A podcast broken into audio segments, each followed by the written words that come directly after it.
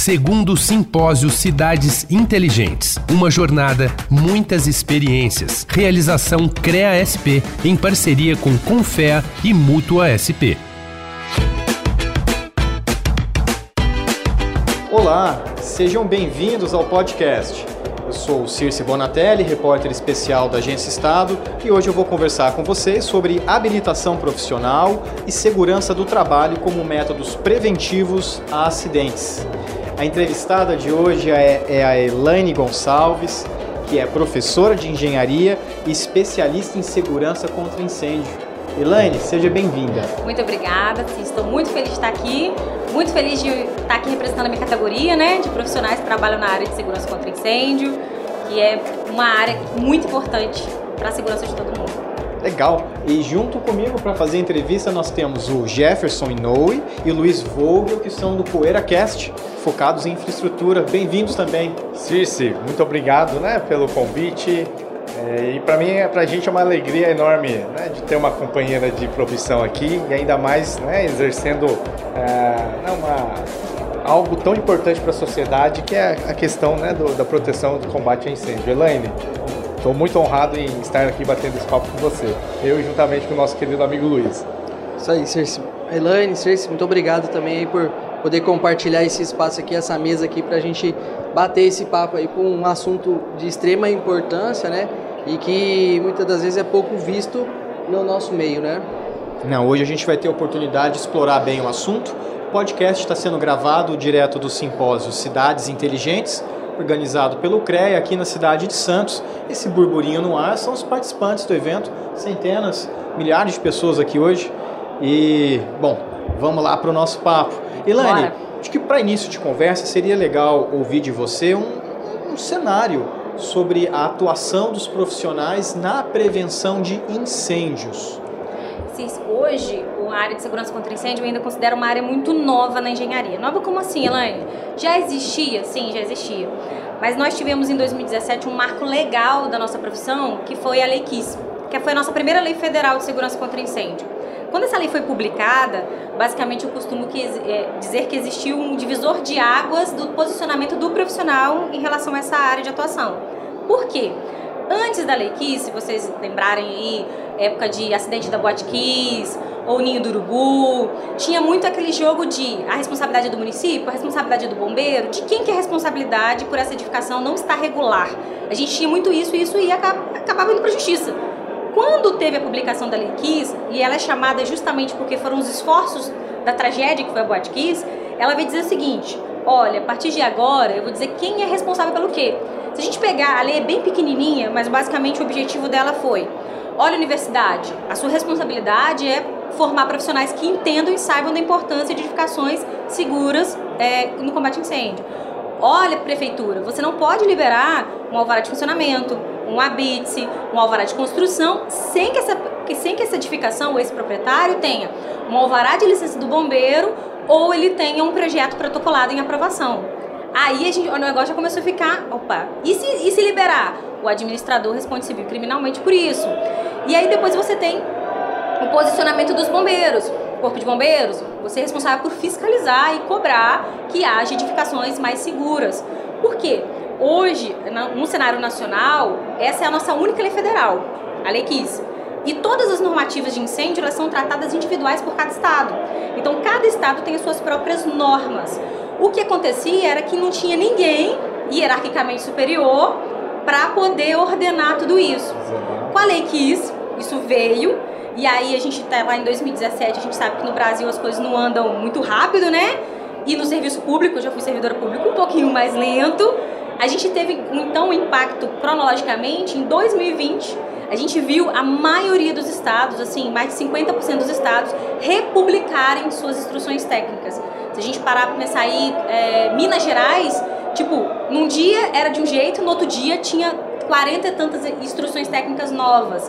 Então, viu também uma movimentação dos corpos de bombeiros em trazer instruções técnicas cada vez mais parecido com as nossas normas NBRs e também mais parecido com o que São Paulo já faz. São Paulo é nosso espelho, né, de modernidade na área de segurança contra incêndio. Tem coisa a melhorar, Elaine? Tem. Mas hoje o que a maioria dos estados tem é espelho do que tem em São Paulo. Então o cenário, ó, isso foi 2020, né? Nós estamos em 2023. Ainda é um cenário muito novo das coisas que estão sendo cobradas, daquilo que está sendo exigido, da, do comportamento dos municípios com o comportamento dos profissionais, por exemplo, da adaptação dessas universidades. Ainda a gente vive um cenário que eu falo ainda que a gente só está começando. Não, não, não concluímos nada, não ainda não é um cenário assim. Há muita gente na área qualificada, não tem. Todas as edificações públicas, se a gente para para pensar, né, vamos ser assim, falar assim, é uma polêmica, né? Eu vou falar. A maioria das edificações públicas, às vezes, não tem o alvará do bombeiro. É, e a gente toca num ponto que é complicado, né? Que é, é a gestão de tudo isso, né? E quando a gente fala de gestão, né, Circe? A gente tem que falar de capacitação, né? Sim. Hoje, infelizmente, né, a nossa grade é, né, de, de, da faculdade ainda é muito falha, né, Luiz? Com certeza. É, é muito, tem, tem um, um, gap gigante do que é, acontece no mercado de trabalho atualmente. E você, né, né, Elaine, é uma professora que possui um curso de capacitação, né?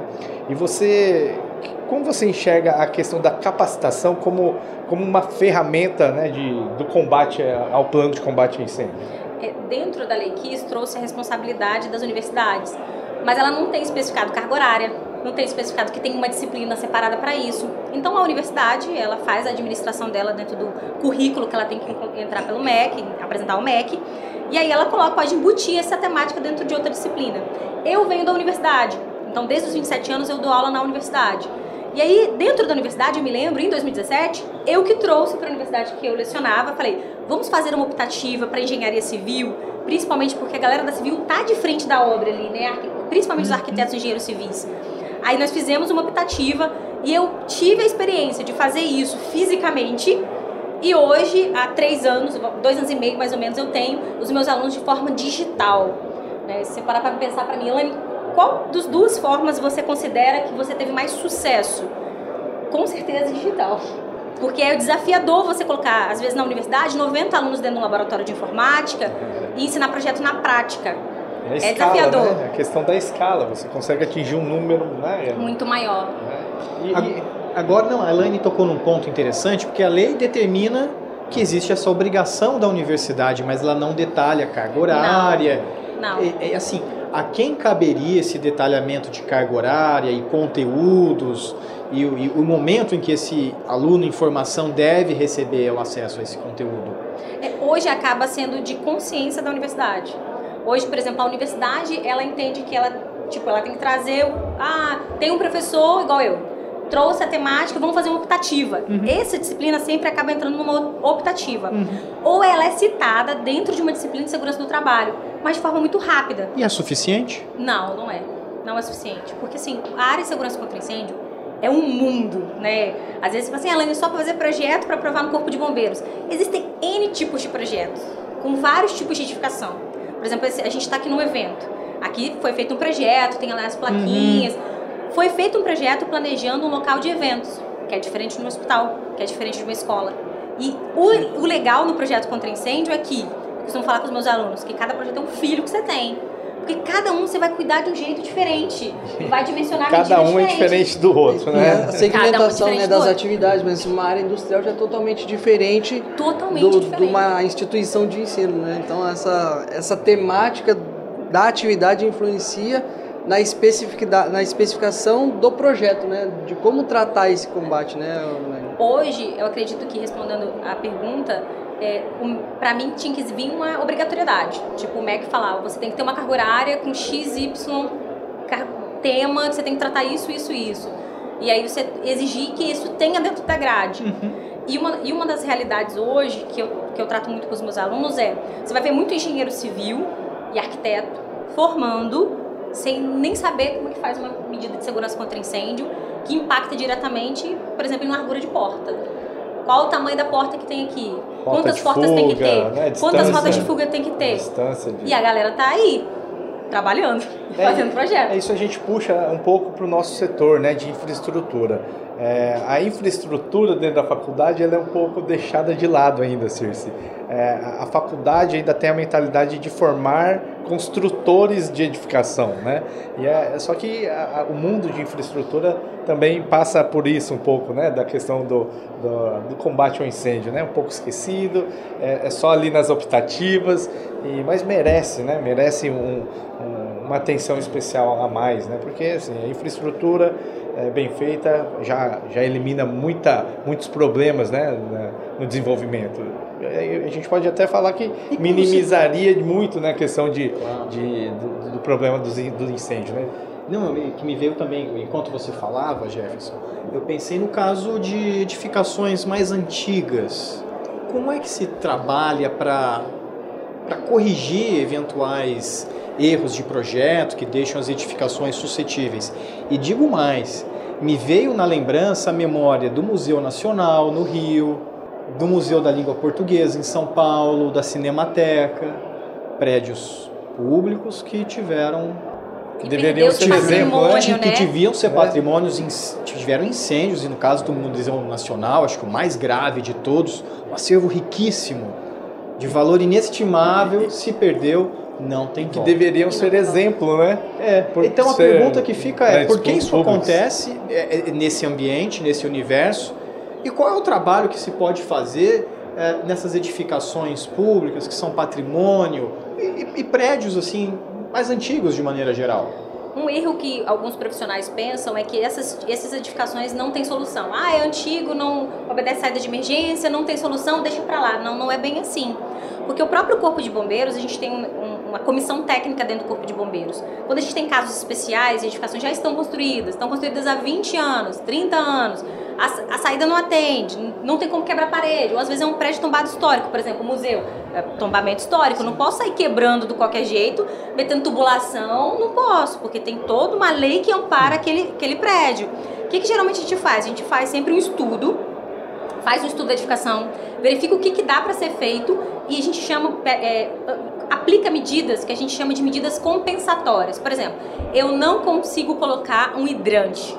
Qual é a medida compensatória que o Corpo de Bombeiros, através de uma comissão técnica, vai entender que substitui a ausência desse hidrante? É o que? Ah, é um caminhão-pipa do lado de fora à disposição tem várias alternativas. Isso a gente sempre, Elaine, é o projetista que define isso? Não. É o projetista que, junto com a comissão técnica, o Corpo de Bombeiros, isso eu posso falar assim, pela minha experiência, eu sempre tive um bom relacionamento com o Corpo de Bombeiros. Ah, sei que tem muita gente que fala, ah, isso não é. Você tem que estar lá disposto a dizer, eu quero resolver esse problema, como que vocês vão me ajudar? Principalmente situações como essa, edificações históricas, que eles entendem que tem, não tem pra onde correr.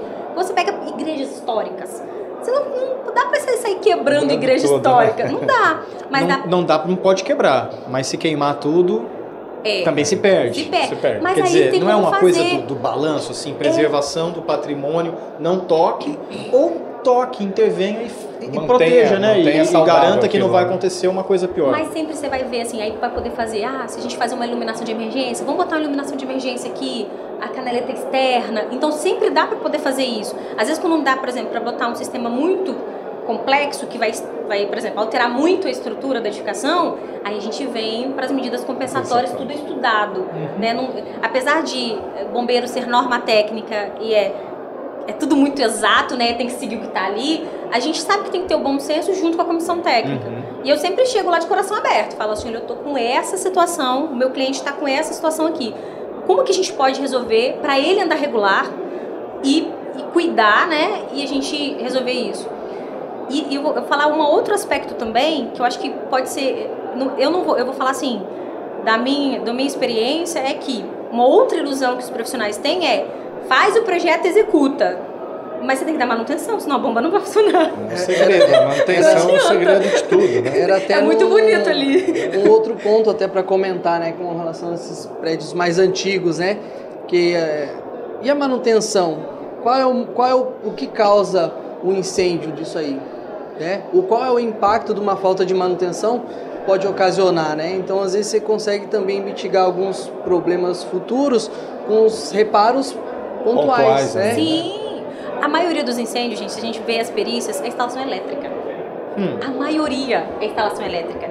Aí você, poxa vida, por que não tem um plano de manutenção para as instalações elétricas?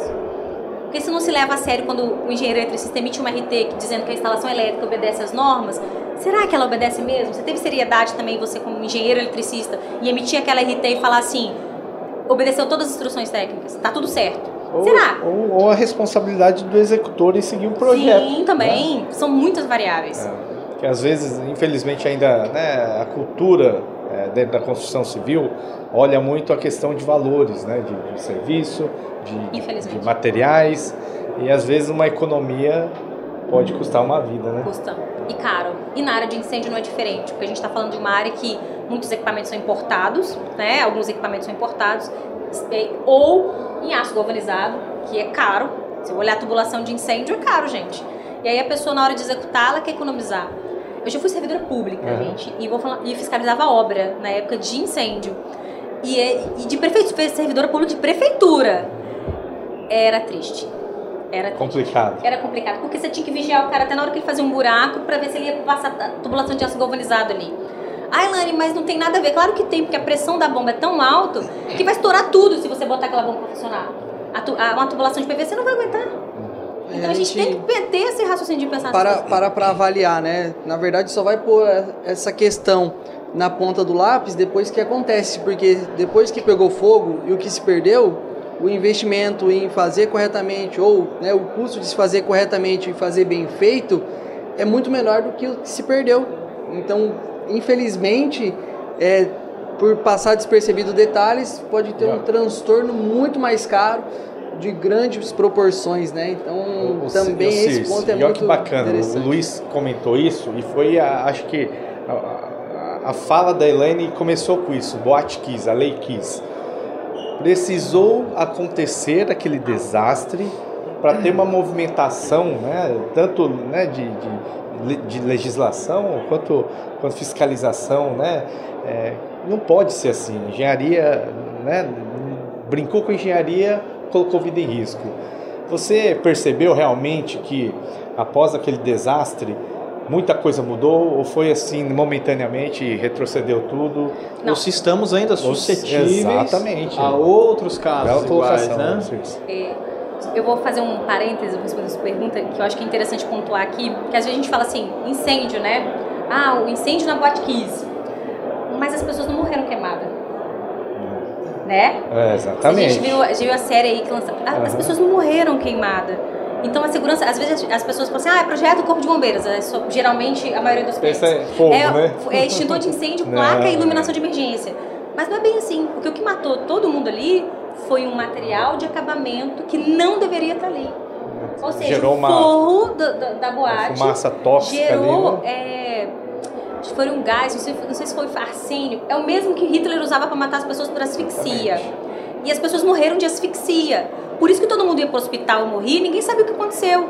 Então, o olhar do profissional que trabalha, principalmente o profissional de engenharia civil, profissional de arquitetura, não é só ver o belo, é olhar e pensar: esse material que tem, que estar tá aqui, ele causa algum risco em caso de incêndio? Porque às vezes a pessoa não vai morrer do fogo, ela vai morrer por causa de uma exposição a um material que a sua reação química com o fogo vai ser aí fecha aí fecha é aquela aí fecha aquela questão da importância de procurar um especialista para tratar do assunto. Exatamente. não é só desenvolver o projeto mas também especificar os materiais a ser utilizados Sim. conforme a necessidade né? Então acaba sendo um conjunto de, de informações para poder realmente garantir a segurança das pessoas né, contra o incêndio. Isso é muito sério, porque a instrução técnica do Corpo de Bombeiros, uma das primeiras ações que aconteceram, inclusive pós-Batquis, foi todos os estados terem uma instrução técnica de controle de materiais de acabamento e revestimento.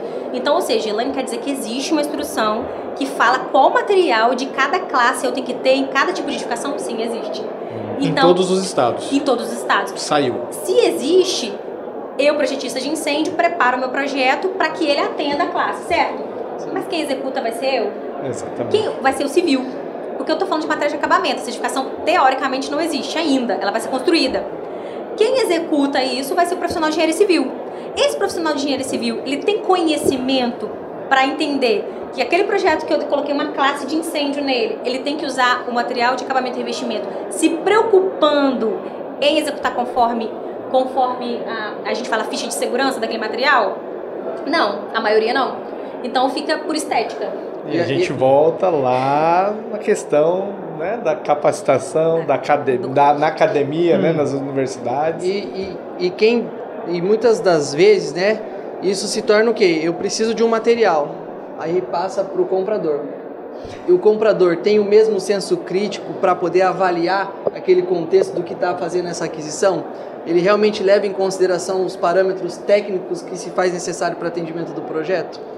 Então, olha só como é que essa cadeia é muito grande, né? é muito complexa. Então, a capacitação, né, uma, complementando a Elaine, é desde o projeto e também na atuação, na execução, na aquisição como um todo, né? E todo mundo envolvido, né? Então ainda tem pontas soltas para se realmente chegar a um nível de segurança contra incêndios que seja segura, né? Que seja né, plena. Para mim, eu ainda acho que falta muito de conscientização. Conscientização. conscientização.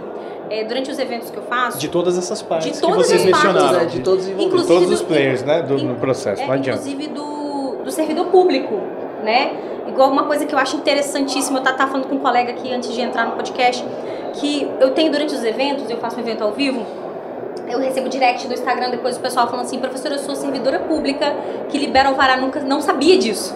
Hum? Então você percebe que a importância de ter cada vez mais profissionais falando que você que trabalha em serviço público também tem que ter a consciência de não liberar um alvará de construção, não liberar um uma empresa para funcionar, um alvará de funcionamento. É. E a empresa nem está liberada no corpo de bombeiros.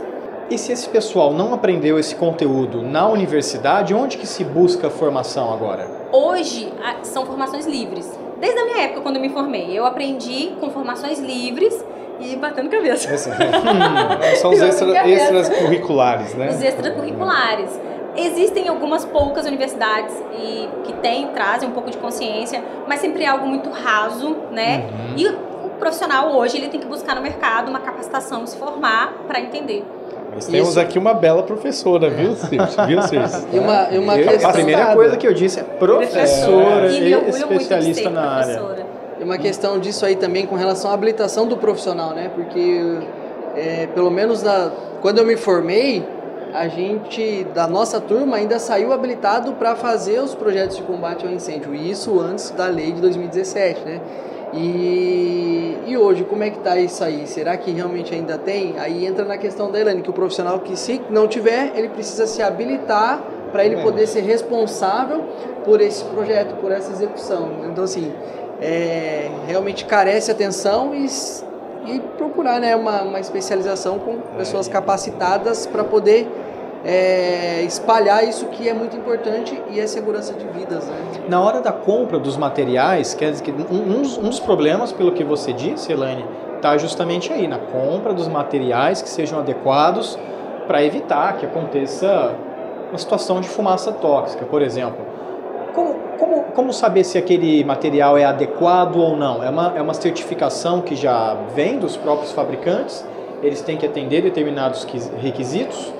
É, e como é que o, o, profissional dessa, dessa função ele se certifica de que está fazendo a coisa certa? Quando a gente elabora o projeto, a gente tem uma instrução técnica que traz em classes a combustibilidade de cada material, né? Geralmente o classe 1 é incombustível. Aí você olha a classe 1 que é o granito, não pega fogo, né? Uhum. Então você tem a classe 1, classe 2, aí vai tem as classes de materiais. Uhum quanto maior o número, mais combustibilidade tem esse material. Ou seja, ele é, se pegar um fogo, ele vai fora fora, tipo, vai piorar a situação, né? Se a gente lembrar bem, não sei se vocês lembram uns anos, uns anos atrás, que teve um edifício na Europa, lá da, do, do Príncipe, que pegou a fachada num edifício de luxo e a fachada inteira pegou fogo, aquilo é material de acabamento. Porque o, o acabamento era combustível, saiu pegando fogo em tudo e acelerou o processo do incêndio. Quando a gente designa isso em projeto? Então tá lá no projeto de prevenção combate a incêndio, aprovamos o projeto com aquelas classes de materiais para cada local. Ou seja, se fosse um teatro, eu tenho uma classe para o teatro, eu tenho uma classe para área pública, para uma cozinha, eu tenho as classes. Na ponta para executar, não, não importa esteticamente.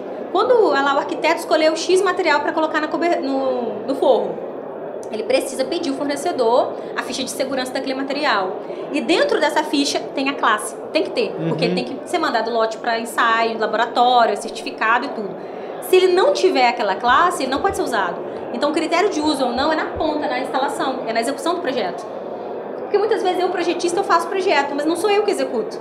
Nem todo cliente meu me contrata para acompanhar uma obra, por exemplo. Mas eu já fui contratada para fazer um laudo, acredite, de cinema, uhum. de cinema, de controle de materiais de acabamento. E o proprietário me pagou para dizer para ele que ele não podia funcionar. É, funcionar. é, é a responsabilidade nossa, né? Porque tem aquela coisa assim, às vezes, ah, veio da franquia. ah, mas o estofado está tão feio, eu vou refazer o estofado. Uhum. Mas o proprietário ele não tem essa consciência que o material do estofado tem que ter um grau de combustibilidade. E ele coloca lá o mais barato. Imagina.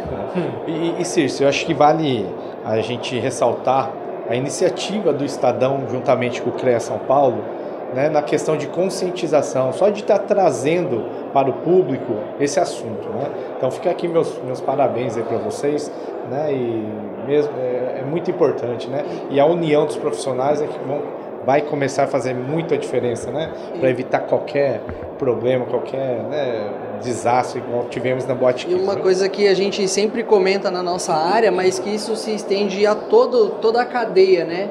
Que cada um tem a sua responsabilidade dentro do processo. Então o projetista tem a sua responsabilidade, o executor ele tem a sua responsabilidade. Fiscal. Então por isso que tem que sempre haver isso aí, a questão da responsabilidade em cada uma das suas atividades. E o que garante em designar quem é o responsável são as anotações de responsabilidade técnica. Então, ou seja, dentro de toda a cadeia, de todo o processo construtivo, né, nós profissionais, cada um na sua atividade, você deve fazer a sua anotação de responsabilidade técnica para atestar, ó, eu sou responsável por isso, a Elaine é responsável por isso, o Jefferson é responsável por isso, o Silvio é responsável por isso.